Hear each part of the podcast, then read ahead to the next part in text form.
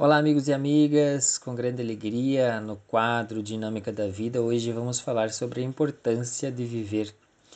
Já paramos para pensar qual é a nossa missão aqui na Terra? Acreditamos em vida após a morte? Quais são os valores que carrego para a minha vida? Qual é a esperança que temos ou deveríamos ter enquanto seres humanos? Essas perguntas são muito atuais e talvez não tenhamos respostas para todas elas mas é preciso ultrapassar as nossas dimensões é, básicas para poder avançar enquanto seres humanos.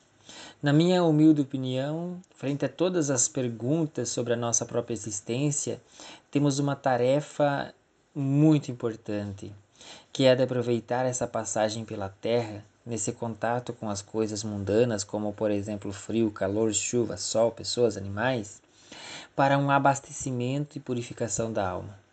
Na antiguidade existiam seitas religiosas que condenavam, por exemplo, os nossos contatos físicos, a nossa vida corporal, em vista da purificação da alma.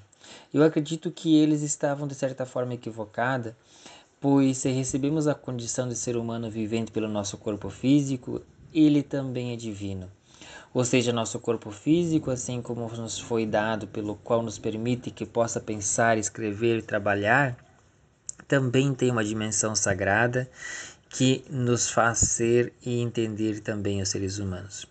De outro lado, enquanto seres humanos, temos uma dimensão espiritual, não podemos negar essa dimensão.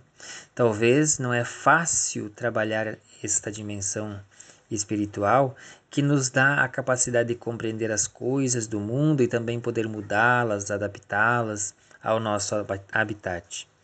O que nos dá a capacidade de reconhecer outros seres humanos, julgar ações, ter esperança, querer mudar situações, ter vontade, ter desejos, sentir algo no peito que não pertence apenas a uma sensação corporal. O que nos faz amar ou odiar alguém ou alguma coisa. Essas questões são difíceis e não precisamos esgotá-las apenas ressaltar que são essas ações que no fundo vão ficar junto conosco.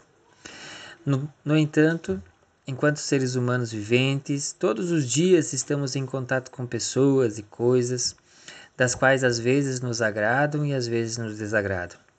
O fato é que ao chegar ao nosso juízo final, nós filtramos todas as nossas ações e perceberemos que sobrará somente a aprendizagem que todas as vivências que tivemos nos trouxeram e nos apresentaram. É as nossas experiências que serão o resumo daquilo que vivemos e que estamos vivendo até o momento.